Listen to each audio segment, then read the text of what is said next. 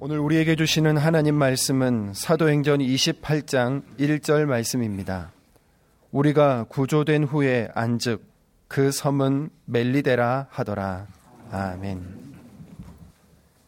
죽음의 유라굴로 광풍에 휩쓸린 알렉산드리아 배는 열나흘째 되는 날 밤이 되어서야 어딘지도 알지 못하는 바다에 겨우 정박할 수 있었습니다. 해도 별도 보이지 않는 칠흑 같은 어둠 속에서 열 나흘 동안이나 먹지도 마시지도 못한 사람들은 참 생명을 함께 취하기 위해 빵을 먹자는 바울의 권유와 시범에 따라 모두 안심하고 빵을 먹었습니다. 날이 밝아지자 예상한 대로 인근에 뭍이 보였습니다.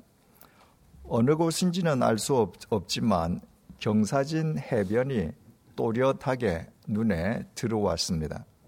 선원들은 대형 선박인 알렉산드리아 배의 하중을 줄이기 위해서 마지막 비상식량까지 모두 바다에 내버렸습니다. 그 해변으로 상륙작전을 감행하기 위함이었습니다. 선원들은 백고리에 매달린 네 개의 닻을 끊어버리고 배의 방향을 조절할 수 있게끔 키에 연결된 줄을 늦추고 돛을 올려 바람을 타고 해변으로 나아갔습니다. 그러나 두 해류가 합류하는 곳에서 그만 배의 뱃머리가 바닷속 모래톱에 처박혀버리고 말았습니다. 꼼짝 딸싹도 못하는 배 꼬리가 심한 파도에 깨어져 나가기 시작했습니다. 그 급박한 위기 상황 속에서 군인들이 가장 먼저 생각한 것은 혹 도망쳐버릴지도 모를 죄수들을 아예 모두 죽여버리는 것이 좋겠다는 것이었습니다. 알렉산드리아 배에는 미결수인 바울 외에도 사형수들이 동선해 있었습니다.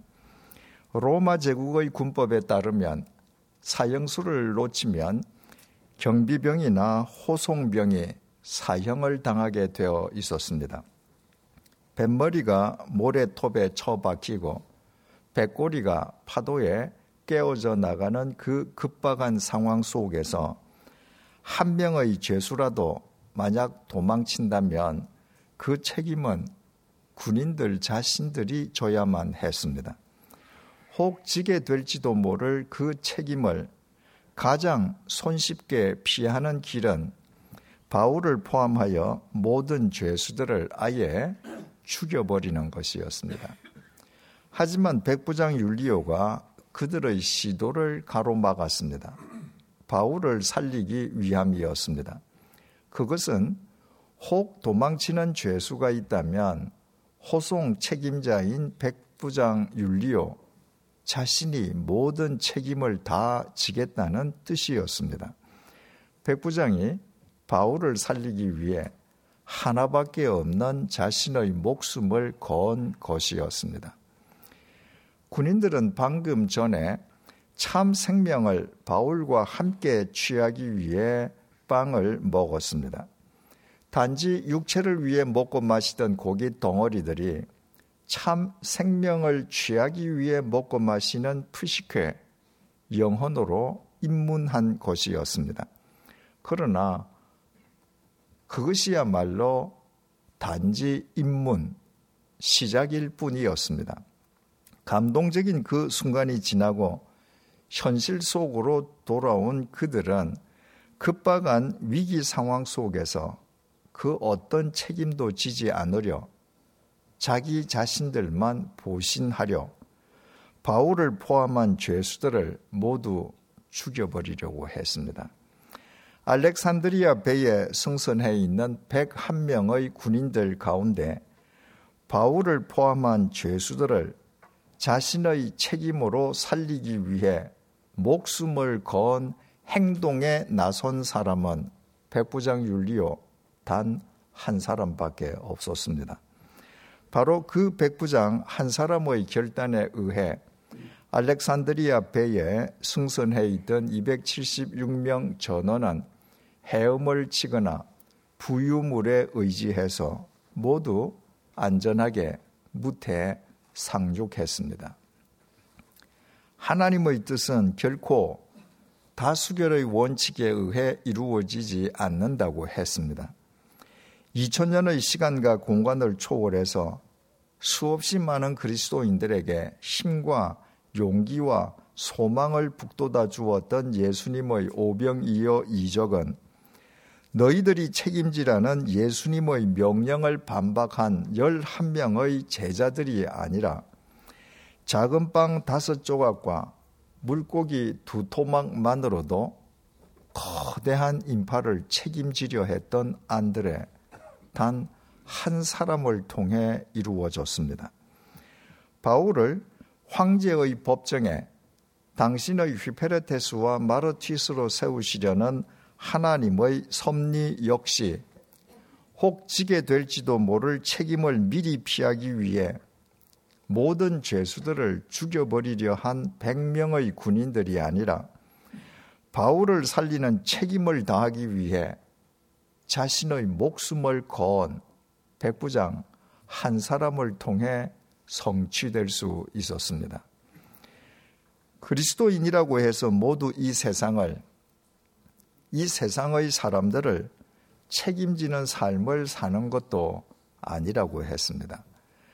육체를 위해 먹고 마시던 고기 덩어리가 참 생명을 취하기 위해 먹고 마시는 푸시케로 입문했다고 해서 당장 누군가를 책임지는 희생과 불이익을 감당하는 삶을 사는 것도 아닙니다. 오히려 그리스도인이면서도 져야 할 책임은 지려 하지 않고 자기 보신과 유익을 꾀하는 사람들이 훨씬 더 많습니다. 그러나 하나님의 뜻은 언제나 져야 할 책임을 지기 위해 희생과 불이익을 두려워하지 않는 한 사람을 통해 이루어집니다. 우리는 그 한 사람의 그리스도인으로 우리 자신을 고추 세우기 위해 오늘 이 시간에도 이 자리에 나와 있습니다. 오늘 본문은 다음과 같이 증언합니다. 우리가 구조된 후에 안즉 그 섬은 멜리데라 하더라. 본문의 주어는 사도행전을 기록한 누가를 포함하여 바울 일행을 일컫는 우리입니다. 무태에 오른 바울 일행이 가장 먼저 한 일은 자신들이 상륙한 무치 대체 어느 곳, 어느 섬인지 확인하는 것이었습니다. 확인 결과 그곳은 멜리데 섬, 오늘날의 지명으로 몰타 섬이었습니다. 시실리 섬 남쪽 백 킬로미터 지점에 위치한 멜리데 섬의 역사는 주전 천년경 페네키아인들이 이주하여 살기 시작하면서 막이 올랐습니다. 주전 이백십팔 년에 멜리데 섬은 로마 제국의 식민지가 되었습니다. 로마 황제 아우구스투스가 멜리데 섬을 관할하는 행정관을 세운 이후에는 적지 않은 퇴역 군인들이 멜리데 섬으로 이주해서 정착해서 살았습니다. 그런 까닭에 지중해를 항해하는 사람들에게 멜리데 섬은 잘 알려진 섬이었습니다. 사도행전을 기록한 누가는 자신들이 상륙한 섬이 멜리데 섬임을 확인하고 우리가 구조된 후에 안즉 그 섬은 멜리데라 하더라고 또다시 감격에 찬 기록을 남겼습니다. 그러나 멜리데 섬에 오른 이백칠십육 명 가운데에 바울의 감격이 가장 컸을 것이면 두말할 나위가 없습니다. 죽음의 유라굴로 광풍에 휩쓸린 알렉산드리아 배 속에서 열나흘 동안이나 먹지도 마시지도 못한 사람들이 마침내 구원의 여망마저 상실해버렸을 때였습니다. 바로 그때 하나님께서 바울만은 당신의 말씀으로 붙들어 주셨습니다. 유라굴로 광풍이 아무리 죽음의 광풍이라고 해도 하나님께서 반드시 바울을 황제의 법정에 당신의 휘페레테스와 마르튀스로 세우실 것이라는 언약의 말씀이었습니다. 하나님께서는 바울을 통해 알렉산드리아 배에 승선해 있는 사람들도 모두 구원해 주실 것이라는 언약도 주셨습니다. 바울은 하나님의 그 언약의 말씀으로 구원의 여망마저 상실한 채 죽음의 늪 속으로 빠져드는 사람들의 영혼을 흔들어 깨웠습니다. 그리고 이십육 장 이십육 절을 통해 그런즉 우리가 반드시 한 섬에 걸리리라고 선언했습니다. 바울은 우리가 어떤 섬에 걸릴 수 있다거나 어떤 섬에 걸릴지도 모르겠다고 말한 것이 아니었습니다. 바울은 우리가 반드시 한 섬에 걸리리라고 단정적으로 선언했습니다. 알렉산드리아 배는 바울 일행이 루기아의 무라에서 갈아탄 배였습니다. 알렉산드리아 배는 서쪽에 위치한 이틀 백길의 니도를 향해 출항했습니다. 그 방향이 무라에서 제국의 수도 로마에 이르는 최단 코스였습니다. 그러나 무라를 출항한 알렉산드리아 배는 거센 풍랑으로 여러 날이 걸려서야 이틀 백길인 니도 앞바다에 간신히 이르렀습니다. 그리고 거기서부터는 서쪽으로 더 이상 나아갈 수조차 없었습니다. 더욱 거칠어진 풍세가 알렉산드리아 배의 서진을 아예 허락하지 않았기 때문입니다. 알렉산드리아 배는 남쪽 그레데 섬으로 밀려나 그 섬의 미항에 간신히 기항했습니다. 그때는 이미 거칠어지기 시작한 지중해의 항해 금지 시점이 코앞에 다가와 있었습니다. 지중해가 잠잠해지는 이듬해 봄이 오기까지 지중해에서 겨울을 나야만 했던 것입니다. 바울은 알렉산드리아 배가 기항한 미항에서 겨울을 나기를 권했지만 선주와 선장들과 하주들은 자신의, 자신들의 재산을 지키기에는 작은 미항보다 그레데 섬에서 가장 큰 항구인 베닉스가 낫다고 판단해서 배를 출항시켰습니다. 지중해가 거칠어도 미항에서 육십오 킬로미터에 불과한 베닉스까지의 항해는 문제가 없을 것이라고 자신한 것이었습니다. 하지만 미항을 출항한 알렉산드리아 배는 이내 유라굴로 광풍에 휩쓸리고 말았습니다. 유라굴로 광풍은 사람들이 그동안 단 한 번도 경험해 본 적이 없는 모든 것을 삼켜버리는 죽음의 광풍이었습니다. 그 죽음의 광풍 속에서 열 나흘 동안이나 먹지도 마시지도 못했지만 광풍이 잦아들 기미가 전혀 보이지 않자 사람들은 구원의 여망마저 상실해버리고 말았습니다. 살 수 있으리라는 마지막 희망의 끈마저 스스로 놓아버린 것입니다.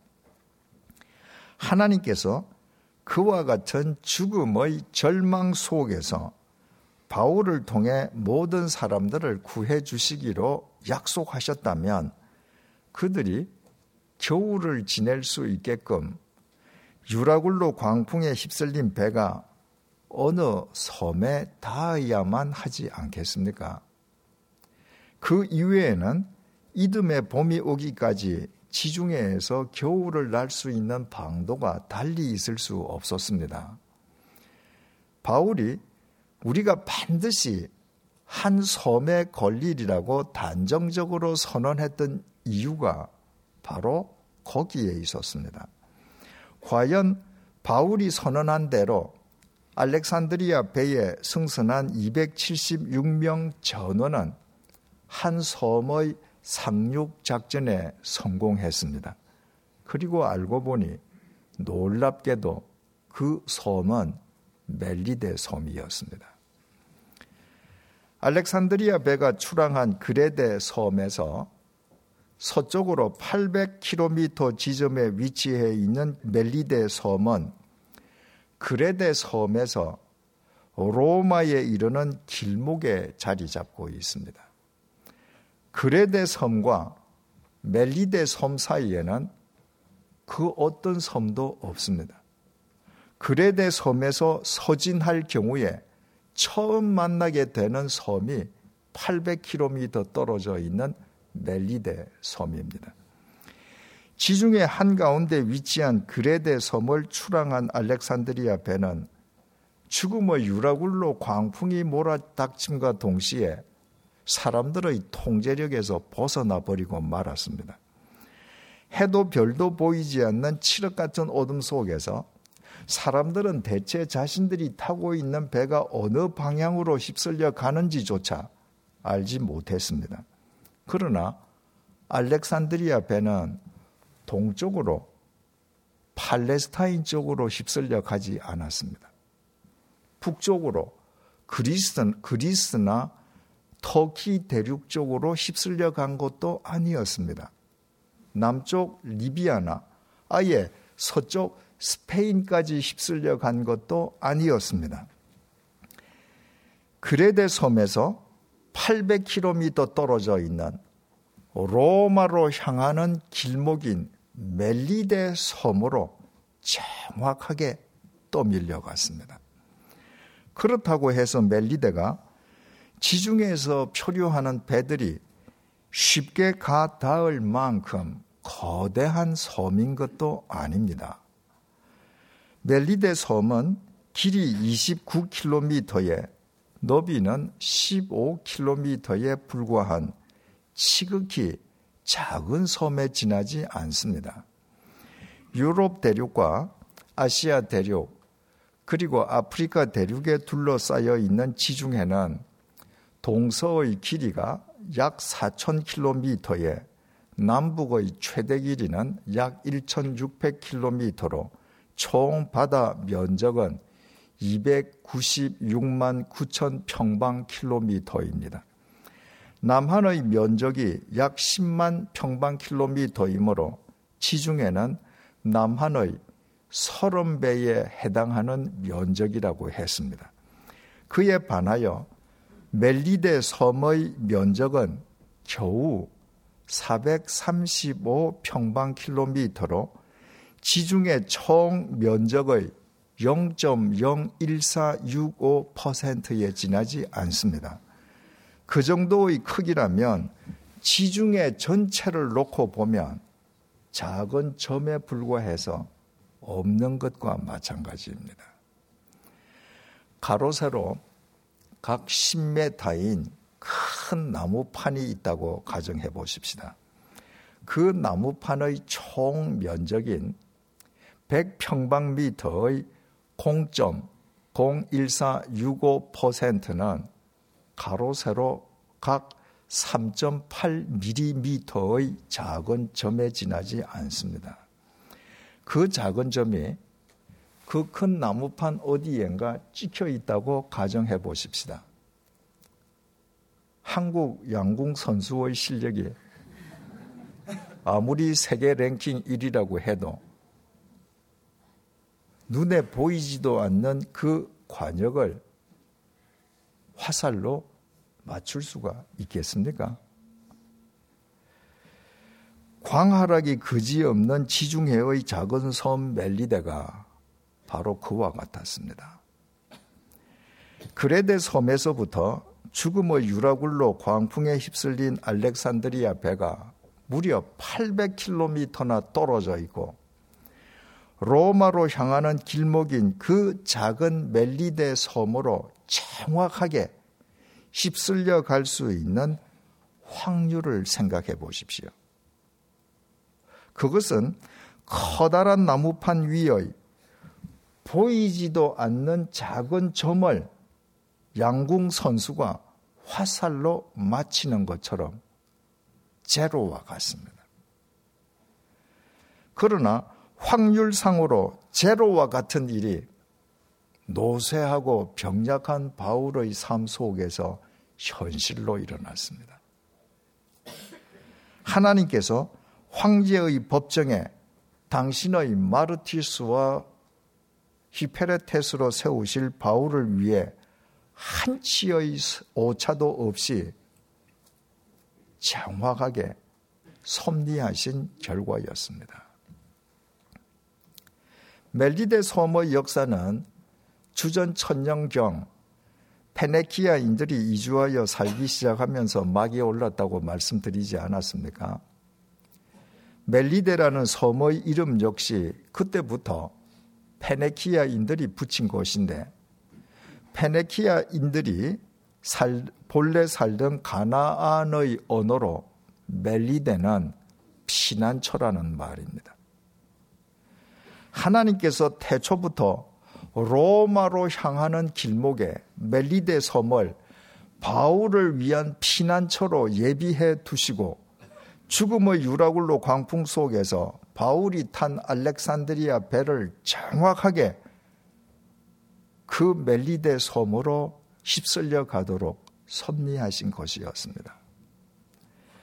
바울이 이십칠 장 이십육 절에서 우리가 반드시 한 섬에 걸릴 것이라고 선언할 때 우리말 걸리다라고 번역된 헬라어 동사가 헬라어 원문에 에크핍토라고 기록되어 있습니다. 그 동사는 본래 떨어지다는 의미라고 했습니다. 바울이 하나님께서 자신을 반드시 어느 섬엔가 떨어뜨려 주실 것이라고 선언한 것이었습니다.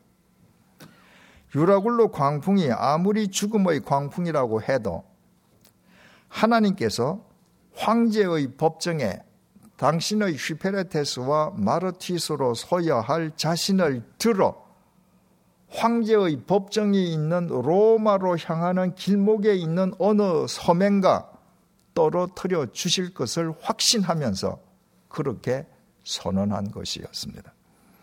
그리고 바울이 믿었던 대로 하나님께서 죽음의 유라굴로 광풍 속에서 바울을 핀셋으로 집어내시듯 이끌어내시어 로마로 향하는, 향하는 길목인 그 작고 작은 멜리데 섬, 하나님께서 바울을 위해 태초부터 예비해 두셨던 그 피난처에 정확하게 떨어뜨려 주셨습니다. 바울은 그 멜리데 섬을 징검다리 삼아 마침내 로마에 있는 황제의 법정에 하나님의 마르티스와 히페레테스로 설 수 있었습니다.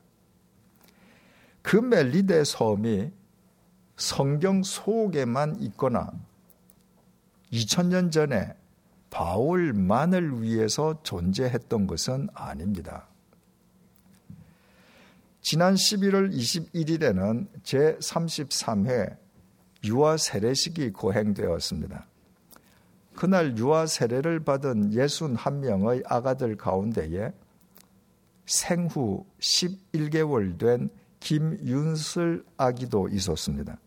아시는 것처럼 유아 세례는 부모의 신앙 고백으로 아기들이 세례를 받는 예식입니다.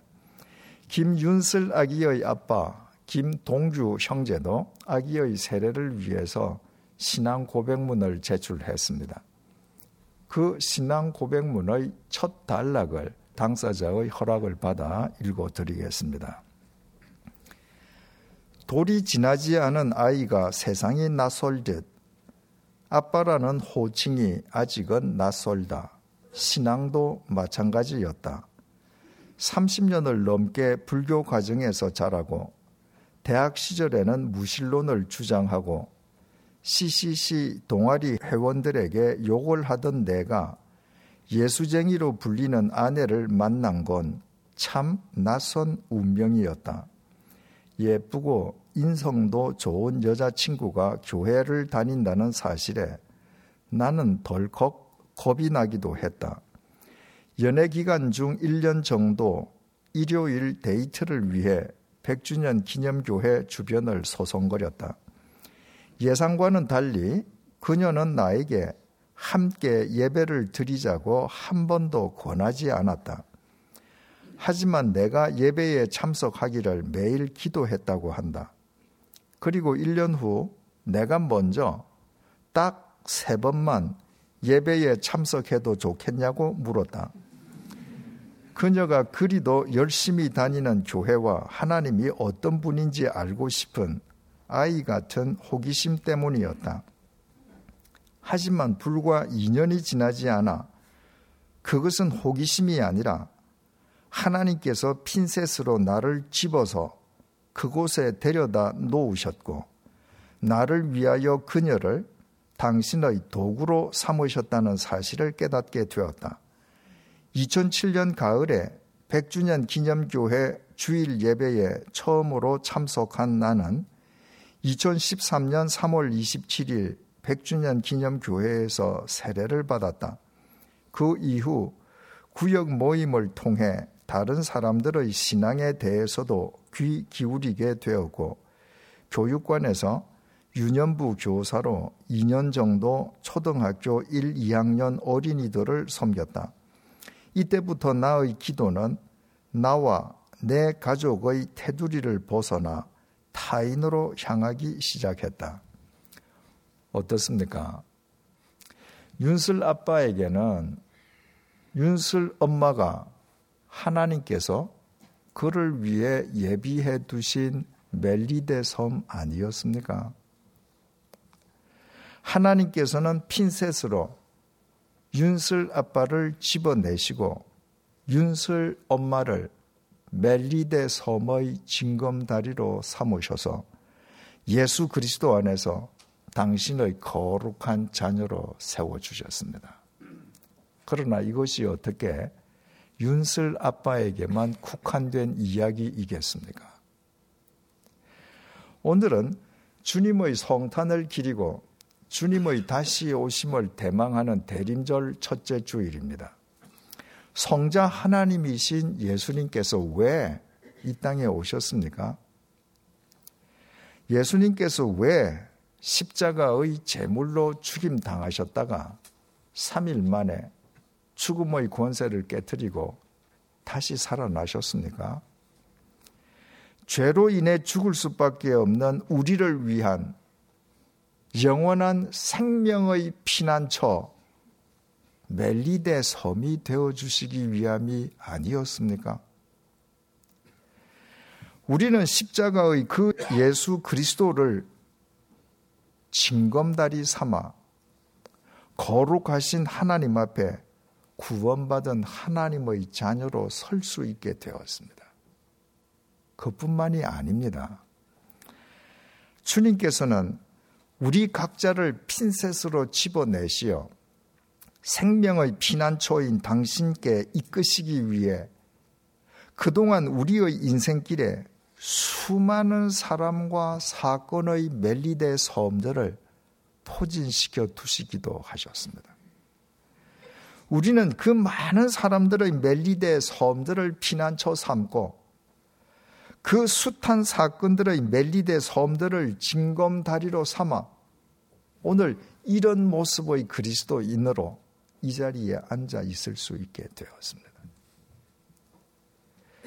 대림절 첫째 주일인 오늘은 마지막 달인 십이월 첫째 주일이기도 합니다. 이제 올 한 해의 끝자락에 서서 우리 모두 지난 한 해를 되돌아보십시다. 올 한 해 동안 어느 하룬들 주님께서 우리를 위해 예비해 두신 멜리데 섬이 아닌 날이 없었지 않습니까? 올 한 해 동안에도 주님께서 우리의 인생길에 포진시켜 주셨던 사람들의 멜리데 섬이 얼마나 많았습니까? 그때는 죽음의 유라굴로 광풍 같았는데 지금 되돌아보니 오늘의 멜리데 섬으로 인도해 주시기 위한 주님의 섭리는 또 얼마나 많았습니까? 올해의 끝자락에서 돌이켜보면 돌이켜볼수록 올 한 해가 온통 하나님께서 이천십팔 년을 향한 길목에 우리 각자를 위해 예비해 두신 멜리데 섬 아니었습니까? 이 사실을 분명하게 깨달을 때에만 우리는 주님 안에서 올해를 멜리데 섬의 징검다리로 삼아 하나님께서 우리 각자를 위해 태초부터 예비해 두신 이천십팔 년도로 건너갈 수 있습니다. 착각하지 마십시다. 한 달 후부터 시작될 이천십팔 년도는 우리가 가만히 있어도 우리의 삶 속에 저절로 새해로 결코 임하지 않습니다. 올해의 끝자락에서 우리가 주님 안에서 올해를 어떻게 수용하고 해석하며 매듭 짓느냐에 따라서 이천십팔 년도는 하나님께서 우리에게 주시는 진정한 새해가 될 수도 있고 무의미한 묵은 해의 연장이 될 수도 있습니다. 해마다 새해를 맞는 사람에게 세월은 삼 일 만에 다시 살아나신 주님 안에서 깊은 인생 연륜과 신앙 경륜으로 축적되어 가지만 무의미한 묵은 해의 연장은 거듭될수록 인간의 생명을 덧없이 갉아먹을 따름입니다. 그 선택은 지금 우리 각자의 결단에 달려 있습니다. 기도하시겠습니다. 주님께서는 죄로 인해 죽을 수밖에 없는 우리를 위한 생명의 피난처 멜리데 섬이 되어주시기 위해 이 땅에 오시고 우리를 위한 십자가의 제물로 죽임 당하시고 삼 일 만에 다시 살아나셨습니다. 그래서 우리는 주님을 생명의 징검다리 삼아 거룩하신 하나님의 자녀로 하나님 앞에 설 수 있게 되었습니다. 그 주님의 성탄을 기리는 대림절 첫째 주일을 맞아 올 한 해가 온통 우리 각자를 위한 멜리데 섬이었음을 깨닫게 해주셔서 감사합니다. 하나님께서 죽음의 유라굴로 광풍 속에서 바울을 핀셋으로 집어내어 떨어뜨리신 곳은 지중해의 영 점 영일사육오 퍼센트에 불과한 작은 멜리데 섬이었습니다. 하지만 바울에게 그 섬의 크기는 조금도 문제가 되지 않았습니다. 바울은 지중해의 한 점에 지나지 않는 그 멜리데 섬을 발판 삼아 이듬해에 인생 최종 목적지인 로마에 입성함으로 하나님께서 예비해 두신 진정한 새해를 누렸습니다. 그리고 그의 인생 연륜과 신앙 경륜은 그만큼 더 깊어졌습니다. 우리 각자의 올 한 해의 외형적인 크기가 다른 사람의 영 점 영일사육오 퍼센트에 불과하다 해도 개의치 않게 해주십시오. 올 한 해를 멜리데 섬의 징검다리로 삼아 하나님께서 우리 각자를 위해 예비해 두신 이천십팔 년으로 건너가게 해주십시오. 그리하여 이천십팔 년이 주님 안에서 진정한 새해가 되게 해주시고 우리를 스쳐 지나가는 일 초 일 초가 깊은 인생 연륜과 신앙 경륜으로 축적되어 가게 해주십시오. 예수님의 이름으로 기도드립니다. 아멘.